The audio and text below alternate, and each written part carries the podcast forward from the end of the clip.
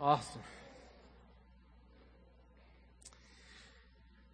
Well, if I haven't met you before, my name is Grant. I'm one of the teaching pastors here at Christ the King, and I want to welcome everybody here to our Bellingham campus. A special welcome to those of you who are joining us at our Ferndale campus.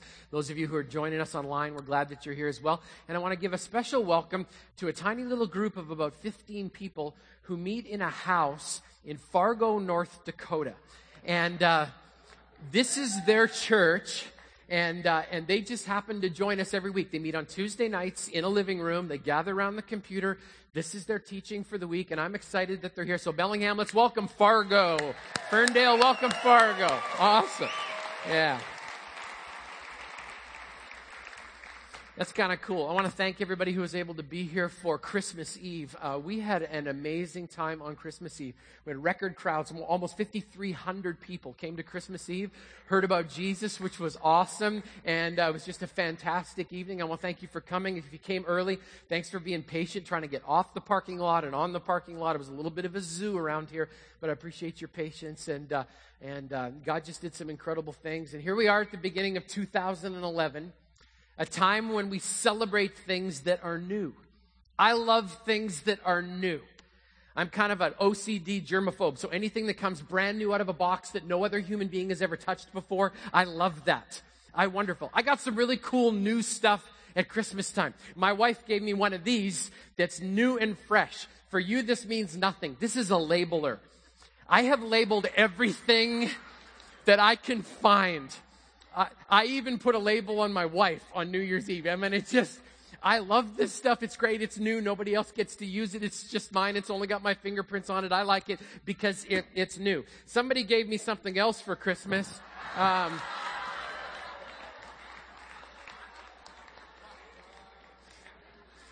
this is new. This, this is my new Snuggie which I made fun of for weeks at Christmas time, and someone decided that I needed one, so I got one and I love it. I feel very clerical when I'm wearing this. God bless you, my children. I also feel like saying, I don't know why, I feel like saying the end is near. I don't know where that comes from. I just like stuff that's new and fresh. I like new things. I, I like fresh food. It tastes better than stuff that's in a box or in a carton. I like a fresh idea when somebody comes up with something. I like it when somebody gives me a fresh angle on scripture. Like when they say, hey, have you ever looked at the story from this angle before? I like fresh vegetables right out of the garden. I'm a farm kid. There's just something about them when you've grown them yourself and then you eat them, just makes them fantastic. I like the feeling of freshly washed clothes. I just like it. It feels clean. It feels wonderful. I love a fresh cup of coffee multiple times a day. I, I like a fresh start after I failed. I just think everybody loves to get a hold of that. I work in an office. I like going outside a couple of times a day just to get a breath of fresh air because it just feels good, kind of refreshes you, gets you moving again. I love fresh inspiration. I like it when I'm sitting alone and all of a sudden God just gives me something new and fresh and it's like, that had to have been specifically from Him because I was not smart enough to figure that out on my own. I love fresh bread. Mmm, yeah. I like the smell of it. I like the feel of it. I like the taste of it. I think all of us could agree together that there's something amazing about something that's new and fresh. I love the fact that the God we serve and worship at Christ the King is into new. He loves new. Don't believe me? Revelation 25 says this He who was seated on the throne said, I am making everything new. And then he said, Write this down, for these words are trustworthy and true. Jesus is the one who's sitting on the throne in this verse, and he makes a declaration that all of us are in a spiritual process of having everything inside of us and everything outside of us made new. That means God's taking your old crusty heart and making it new. It means He's taking your old lousy attitude and making it new. He means He's taking your old relationships and making them new. He's going to take your old routine and make it new. He's taking your old perspective about God and making it brand new. And here's the question that comes when you hear that God is making everything new. Are you a willing participant in all of the new stuff that God's doing? Or are you stuck in the same old stale way of spirituality that you have been doing for years and years and years and makes you stiff, stale, and boring? is to question. You know, we kind of slip into that apathetic life and approach to life so easily, don't we? I mean, I just celebrated a birthday and a new year in the same week.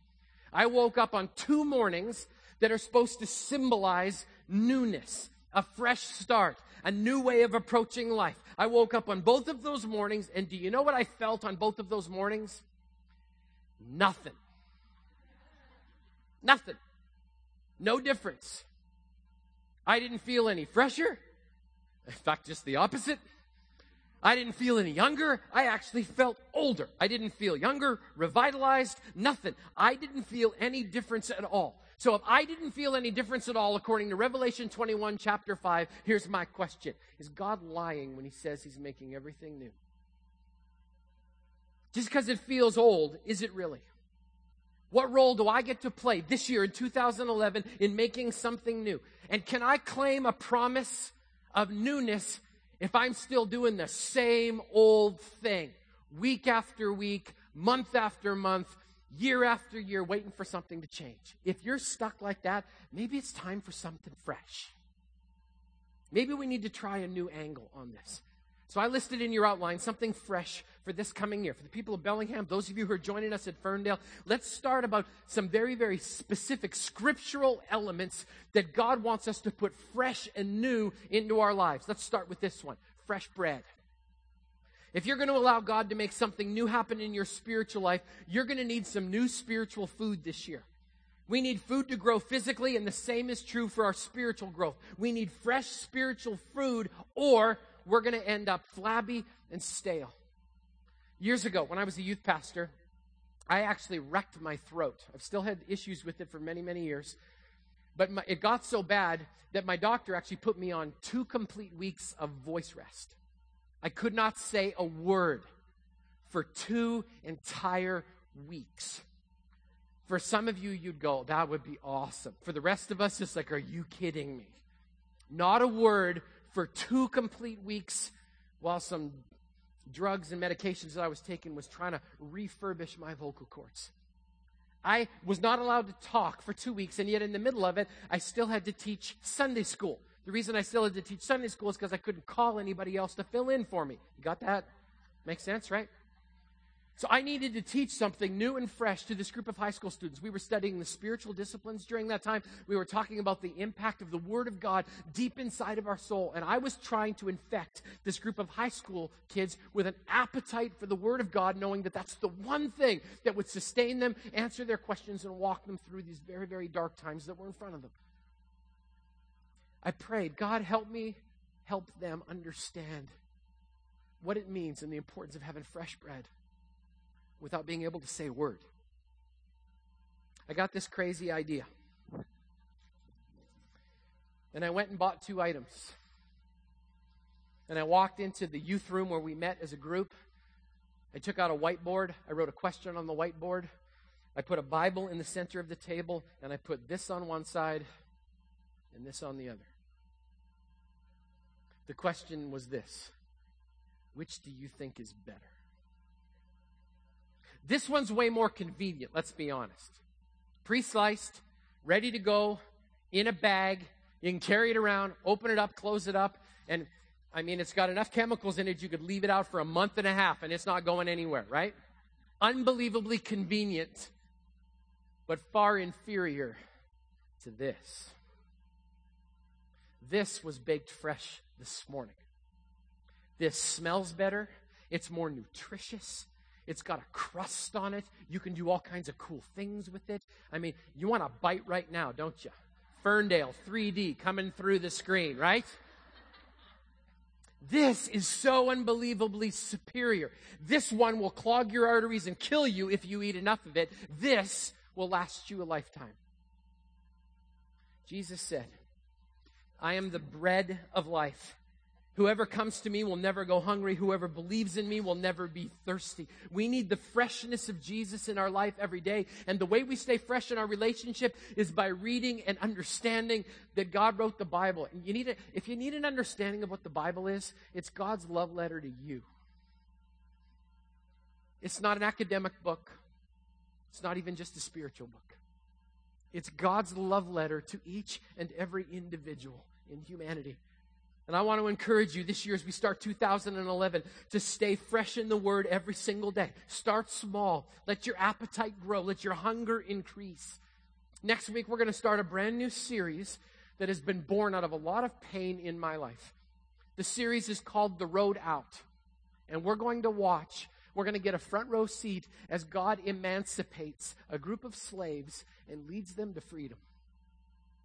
And we're going to look at everything they got right and everything that they got wrong. I have no idea how many weeks it's going to be. We might be there for the next six months. It's that rich. And if you'd like some fresh bread to work ahead, we're going to be working in the book of Exodus of all places, and I'd love for you to take a head start. As part of the journey for this group of people in the book of Exodus, God does a miracle and He actually gives them fresh bread each and every day. Exodus 16 says this When the dew was gone, thin flakes like frost appeared on the ground on the desert floor. When the Israelites saw it, they said to each other, What is that? For they didn't know what it was. Moses said to them, It's the bread that the Lord has given you to eat. This is what the Lord's commanded. Each one of you is to gather as much as they need. Take an omer, okay? Fancy word for a large mason jar. Got it? Got a picture in your brain? That's what an omer is, okay? Take an omer for each person you have in your tent. And the Israelites did as they were told. Some gathered much, some a little. When they measured it by the omer, large mason jar, the one who gathered much didn't have too much, and the one who gathered little didn't have too little. Everyone had just as much as they needed. Then Moses said to them, No one's to keep any part of it until morning, so don't store this stuff till tomorrow. However, some of them paid no attention to Moses. They kept part of it till morning, till the next day, and it was full of maggots. Ugh. It began to smell. So Moses was angry with them. Each morning, everyone gathered as much as they needed, and when the sun grew hot, it just melted away. I want you to notice something in this obscure Old Testament text. Moses told the people, Don't keep any of it till tomorrow. God's going to give you fresh, everything you're going to need for today. And that's it. It's fresh. Tomorrow there's going to be fresh stuff again, but you're going to have to go out. You're going to have to gather it. That's your part of it. And there's a principle in the Old Testament book of Exodus that's still true today. Here's the principle you can't live on yesterday's bread. You can't live on yesterday's bread. Each and every day, you need to get some fresh bread for yourself the stuff that I can offer you, and I promise you, I will try to come with fresh bread every single weekend. I don't like canned, pre processed. I don't try to preach other people's stuff. I'll try to bring you fresh bread each and every week. But here's the deal what you get on Sunday will not last through Thursday. It's not going to make it. At some point, you're going to have to go out and gather some, or you're going to starve. I mean, think about this ridiculous picture. If I took all of you to the buffet on the corner on Sunday morning, and I said, okay, here's the deal. You've got 27 minutes to eat a week's worth of food. You don't get to eat another thing for the rest of the week. Ready, set, go. You'd think that was nuts, but we do it in church all the time. Amen? We get 27 minutes and we think that's going to last us, and then we don't touch the fresh bread of the Word of God all week long, and we wonder why we're starving by Thursday. As much as I'd love to eat for you, at some point, you've got to learn how to feed yourself. And I'm telling you, God's already provided what you need. It's the fresh bread of Scripture every single week. Let's keep going. Along with fresh bread, there's also a fresh focus. Our world is full of distractions. Even the good things of life clamor for our attention and tempt us to take our eyes off of the focal point of Christ. I love the fact that Mike is teaching us some new songs. Believe me, we needed some new songs at Christ the King Church. And I love the fact that many of the new songs that he's going to be rolling out for us this week, they all have the focus on the name, the glory, and the beauty of Jesus. Because that's where our focus is supposed to be. Hebrews tells us how we're supposed to have a fresh focus. Hebrews 12 says this Therefore, since we're surrounded by such a great cloud of witnesses, let's throw off everything that hinders and the sin that so easily entangles. And let us run with perseverance the race marked out for us. Here it is fixing our eyes on Jesus, the pioneer and perfecter of faith. For the joy set before him, he endured the cross, scorning its shame, sat down at the right hand of the throne of God, and consider him who endured such opposition from sinners, so that you will not grow weary and lose heart. There's a ton in those verses. We could spend months preaching those verses alone. I just want you to underline two phrases. Throw off everything that hinders us, underline that, and then underline these words fixing our eyes on Jesus. The Bible's clear. If there's anything in your life that's hindering your spiritual race, it's got to go. And it's got to go today. You know why? Because there's a principle here from Scripture, and the principle is this you can't run free when you're still chained to your sin. Doesn't work. Doesn't work. You can't run free when you're chained to your sin. That means that old habit that you can't seem to break loose of, that old attitude, that old besetting sin that seems to trip you up over and over and over again. This is the year when it's got to go. That's why we're going to preach Exodus. Because it's a story of liberation, emancipation, freedom. This is the year when some of the stuff that's been following you around for decades, I promise you, if we will do what the Word of God says, it will break loose. How do you get rid of that old stuff? The Bible makes it pretty clear. You fix your eyes on Jesus and you run. You run away from the sin and to Jesus, your Savior. You run away from those predictable places where you know you're going to fall and you run to the safety of your protector. Bible says we got to throw off some stuff and we've got to run towards Jesus, our fresh focus for 2011. Well, if you're going to take some stuff off, Probably be wise if you put some stuff back on again, or you're going to be really embarrassed, right? We don't want any of that emperor's new clothes kind of thing going on here, all right? So, what should we put on? The Bible actually talks about fresh clothes. Okay? Colossians says this that there's a new wardrobe waiting for each one of us, and we're supposed to put it on right here in the first week of 2011. Colossians says this Therefore, as God's chosen people, that would be us, all right? That would be us. God's chosen people, holy and dearly loved, Clothe yourselves with compassion, kindness, humility, gentleness, and patience. Bear with each other. Forgive one another. If any of you has a grievance against someone, forgive as the Lord forgave you.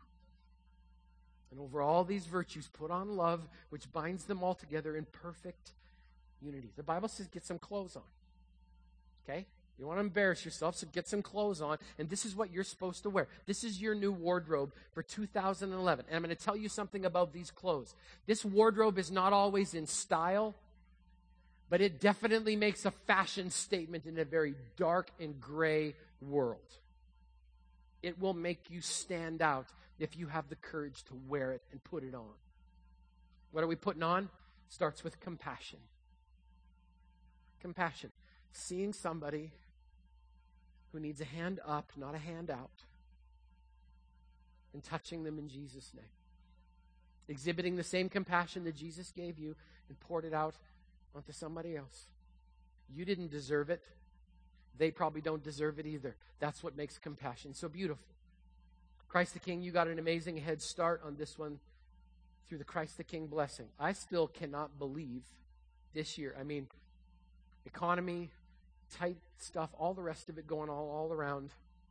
This year, again, you set a record for giving. You gave us more than $85,000 to give away to people who don't need a handout, they need a hand up. I mean, think about how your life would be different if you could just look on the people around you with compassion. What if you sponsored a child? What if you replaced your coffee budget? and changed a kid's life on the other side of the world? What if you decided to feed the poor? What if every week you brought with you to church a little bag of canned food, stuck it in that box out there, knowing we would give it away in Jesus' name every single time the food bank was open? Just as a note, um, the lines at the food bank are ridiculously long. Last week, over 500 people lined up to get food for them and their families, and we almost ran out. So, CTK, I'm ringing the bell. We need some food to feed people in Whatcom County because we believe it's a sin that a church of this size can exist in this county and children could go to bed hungry. So, Ferndale, I'm calling you out. Bellingham, I'm calling you out. We need to fill that box over and over and over and over and over again this weekend, where some people are going to show up and the doors are not going to be open. It's as simple as that, okay? Why would you do that? Compassion. Because someday you may need it. And you have an opportunity to be a blessing now. Secondly, we're supposed to put on kindness. I'd love to challenge all of us to accomplish one act of unsolicited kindness every day. It doesn't need to be a big thing. Hold the door open for somebody. Give something away that you don't need anymore to somebody who does need it. Meet a need. Do something in secret that nobody else needs to know about so you don't get any glory for yourself. Let somebody cut in front of you in line at Costco. Say, here you go. You know, not just because they got fewer items, but because, because. You know, Here's a new one that I think would revol- revolutionize Christ the King and Whatcom County. Give somebody a compliment. Say thank you. Parents, when you go to pick up your children here in Ferndale, say thanks to the people with the funky looking bibs on because they looked after your kids for an hour.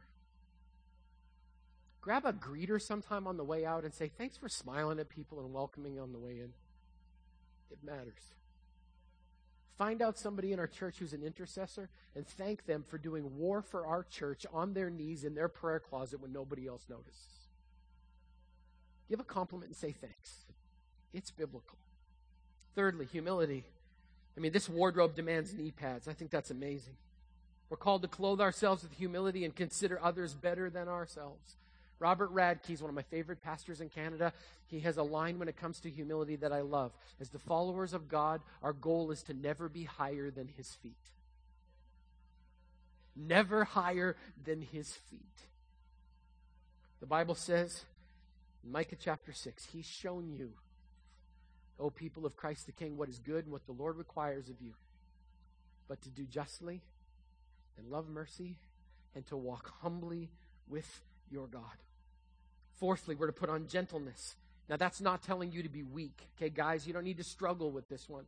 Doesn't have anything to do with being weak. It's calling us to ditch a lifestyle and an attitude that says, I'm going to blow through life and not give a rip about the body count that I leave behind me.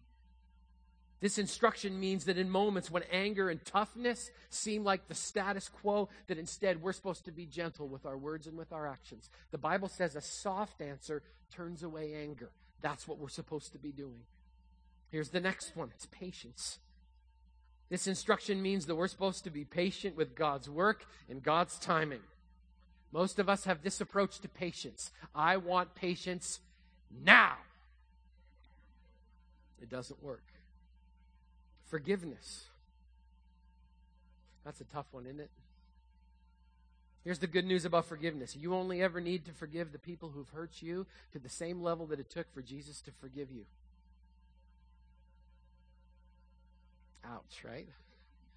Because that was a lot. And finally, love. Love's the coat that goes over all of this new wardrobe.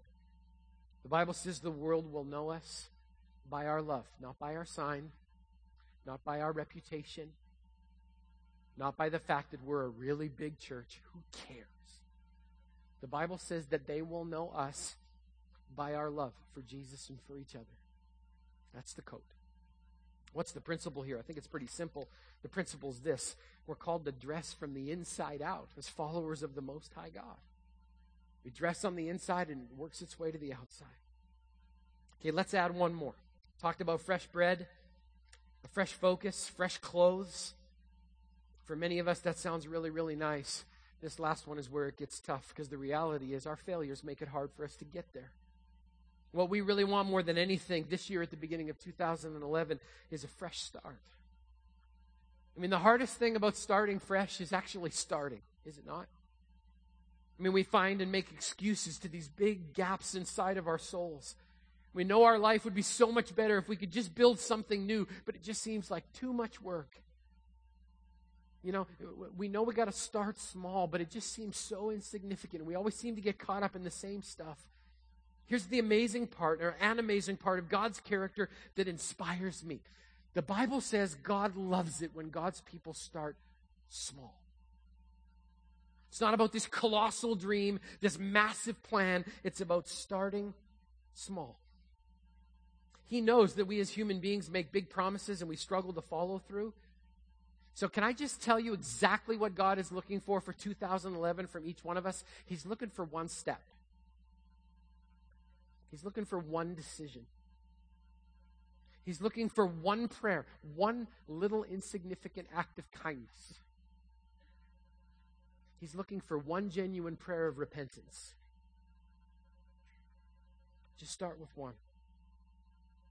Because if you start with one and you add one more behind it, and one more behind that, if you do that long enough, you know what that is? It's called a lifetime. It's called a lifetime. It's the principle of accruing as we gather things, small, insignificant, over and over and over again. This is really the essence of the Christian life. It's doing the right things for the right reason over a really, really, really long period of time. I know that doesn't seem theologically deep. I'll tell you what, when you get a handle on that one, then we'll talk about the rest of theology, right? The Bible tells a story of a man who was instructed to build a temple huge temple, a massive structure, a colossal undertaking that was going to take years. The guy's name is Zerubbabel, okay? Some of you are young parents, you're getting ready to have children, and you think it's really cool to name your child a biblical name. Do not name your son Zerubbabel. He will pay for it for the rest of his life, okay? You can't even make it short and make it cute. You know, they're going to call him Bull, and that wouldn't be good at all, okay? All right?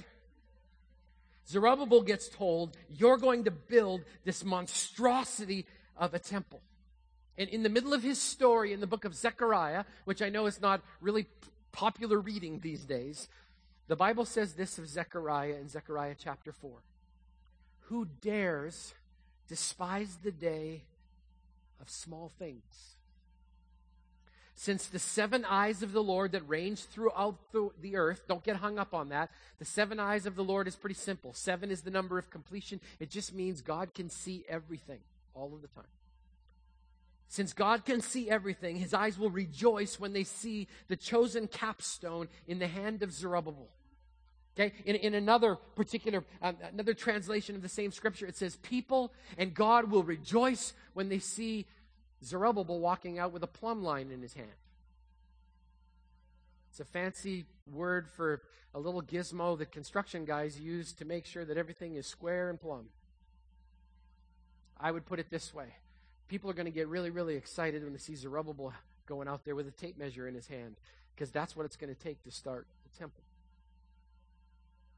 Before you start to build a temple, you got to get your measuring tape out. Before you build a home, you have to draw up some plans. Before you do something big, you got to start with something small. The key is in starting. Before you can read the Bible, you got to pick it up and open it. Start small. Don't despise the day of small beginnings. God doesn't. God doesn't. Take a small step. Serve and then keep on serving. Share and then keep on sharing give, and then keep on giving. Pastor Mark did a masterful job last week sharing with us about what it looks like when the invisible God becomes visible, and he becomes visible with us and how we serve. We have hundreds of opportunities this entire year for us to serve and give. And if you serve once and then serve again and then serve again and then serve again, before you know it, you've got a lifetime of serving God, and that will change everything.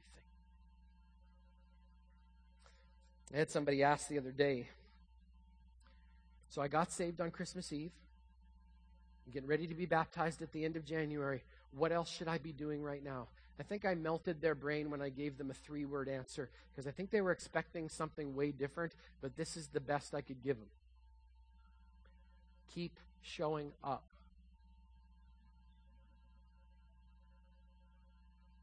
When you don't feel like coming to church because you're discouraged or you're ashamed, keep showing up. When you don't want to go back to your small group again because your world just seems a little too busy, keep showing up. When your prayer closet looks like it should be abandoned because it's got cobwebs all over it, go back in and keep showing up. When it doesn't feel like the word's talking to you anymore, you show up with it open and keep showing up. I know it's not theologically deep, but it's biblical. Because if you do the right things for the right reasons over a very, very, very long time, you end up with something called unspeakable joy. What's the principle there? In order to start fresh, you have to start, right? You have to start. I've talked a lot, and now it's your turn. We're going to start doing some things very different at Christ the King. It's about time we started doing some things new, some things fresh. I'm a little bored with our formula, and so we're going to start moving things around. One of these days, you're going to show up six minutes late because you don't want to listen to the music. And I'm going to be seven minutes into my message, and you're going to be going, What in the world's going on? We reserved the right this year for two things Jesus and chaos. Get ready, all right? Because it's time for some creativity. It's time for a breath of fresh air. It's time for us to get out of our routine and out of our rut, and we're going to do something different. So, we're going to do something different today that's not going to seem that different, but hopefully will be deeply meaningful. Pastor Mike is going to come, he's going to grab his guitar, and we are going to respond to God in worship. This is not the offering. This is not the end. Don't grab your wallet. Don't do any of that. I'll talk about that in a second. This is a moment when God's people are going to respond back to Him about His promise in Revelation 21. He said He was making everything new. My question is this Are you hungry for it? Do you need it? Will you die without it? Are you terrified to go one more day without something new and fresh? So we're going to sing, We Are Hungry. It's an old song and I'm going to challenge you to do something. A little girl a couple of weeks ago came up. She was standing beside me during worship. I love kids because they just ask good questions. She goes, Why do you do this?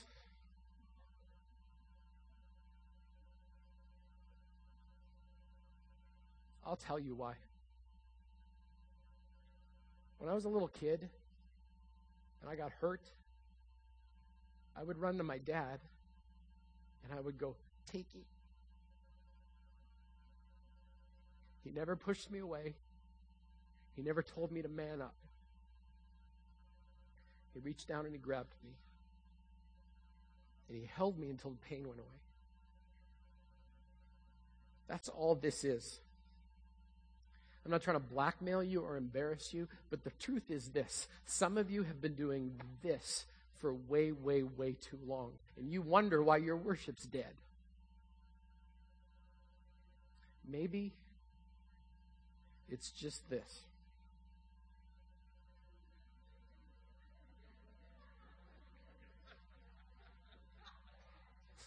Right? Maybe some of you no hand people. And by the way, the Bible tells you you're supposed to. I mean, obedience is up to you, right? Some of you no hand people, you may just want to try this. Some of you one hand people, you may want to go roller coaster. It's okay, we're not going to think you're weird. Some of you that always stand, maybe you need to take a posture of humility. Nobody's going to mind. You want to slip out in the aisle and kneel? Man, who am I going to argue with you if the child of God wants to get that close on their knees before God, their maker? Maybe some of you that sing loud need to sing louder. Maybe some of you that sing loud need to not sing at all. Maybe some of you need to pray. Maybe some of you who are terrified to even open your mouth need to take God at His word when He says you're supposed to make a joyful noise. It doesn't say anything about music at all. Just a noise. Whatever. But we're going to sing a prayer. And then I'm going to come up and pray. And then we're going to be done. Let's stand together and worship in response to a fresh new start.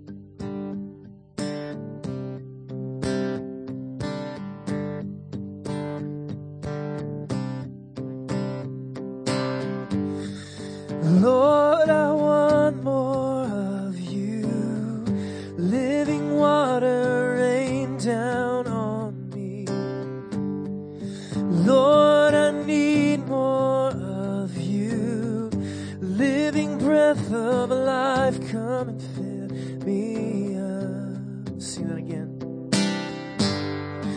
Lord,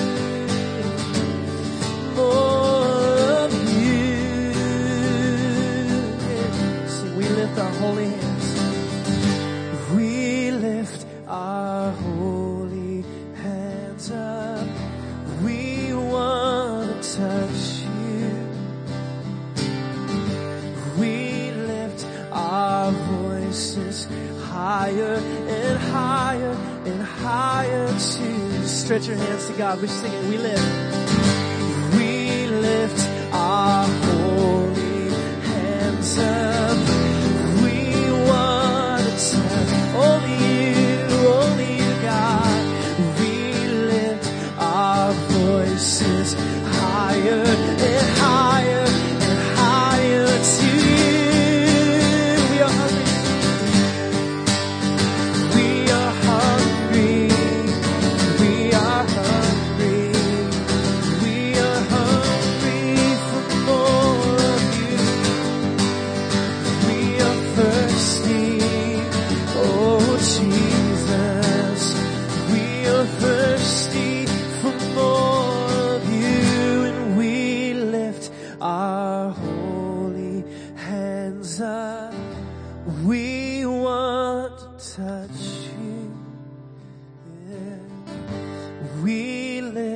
Our voices higher and higher and higher to you.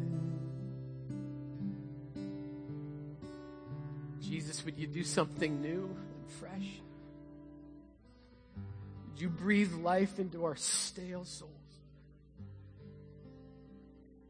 Would you give us forgiveness for the past and hope for the future? We're so desperately hungry for a new start. So, God, would you meet us here as children? Give us hope and joy. Thanks for a new wardrobe. I pray that we'd have the courage to wear it. Thank you for fresh bread. I pray we'd have the courage to gather and eat it. Thank you for a fresh focus. Jesus first and Jesus only. For a fresh new start in you. In Jesus' precious holy name we pray. And the revitalized people of God agreed together and said, Amen.